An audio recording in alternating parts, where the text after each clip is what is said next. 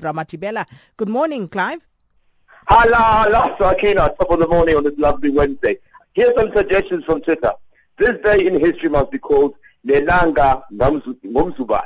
Then while you were sleeping, feature must be called Once Again Masakidli. What do you think of that?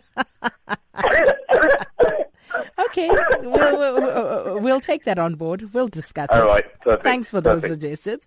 Now, uh, Clive, Asia stocks uh, drop, and and then this is because of uh, oil in the main. Um, Seven-year highs to the yen. Shinzo Abe calls for elections, delays sales tax by 18 months, and then now we are seeing uh, this morning also monetary policy unchanged. All of these many things going on. Talk to us. What's happening? Ziabuya is coming back. Uh, Abe is seeing ghost, I promise you. This is the MSCI Asia Pacific showing there. They dropped by 0.2% Sakina early hours of this morning, extending their declines. Remember, this is the third day now that we've been seeing these declines, and it's not doing any any good for them. Abe went yesterday and announced the fact that, well, early hours in actual fact in the morning, he said that he's going to do the elections very much soon speculations, uh, Sakina, that he might actually go for December 15 as the magic mark where the elections will take place. He has now decided to delay uh, the sales tax increase uh, by 18 by 18 months to next year, 2015. So this to next, actually, actually more than that. It's about it's about uh, 2016, early 2016.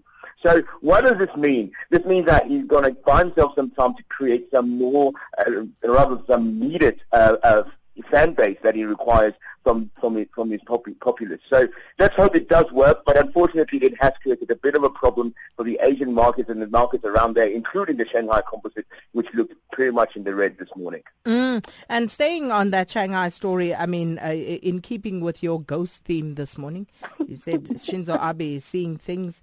Um, uh, CLSA sees ghost train. What's going on? Let me explain. Let me explain what's happening here. Remember the, the gate that we were talking about, the link that was supposed to take place between Shanghai and Hong mm-hmm. Kong.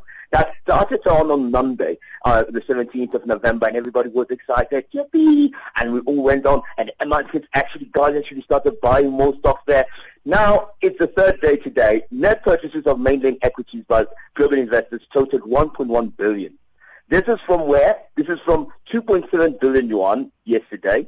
And on Monday, or uh, when they started, they were sitting at about 10.6 billion yuan. So you can see the decline is more than 74% uh, already, uh, um, only on the third day. Now, CLSA, uh, Sakina, is a well-known uh, uh, independent equity broker and investment group that is based in, in Hong Kong. And they're saying that this is signs of what happened in 1997 when everybody was excited about the Hang Seng and its link with uh, with uh, Shanghai in actual fact, which saw them surge, the market surge, and they call it a ghost trade.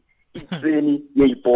And I don't know if they were they, they are Pirates fans, but anyway, a reference to that was was was reiterated because of the fact that this particular company says that this surge and decline has been seen before, and they're now very much uh, not in the liking of this new link and the fact that the markets are actually not buying into it so quickly.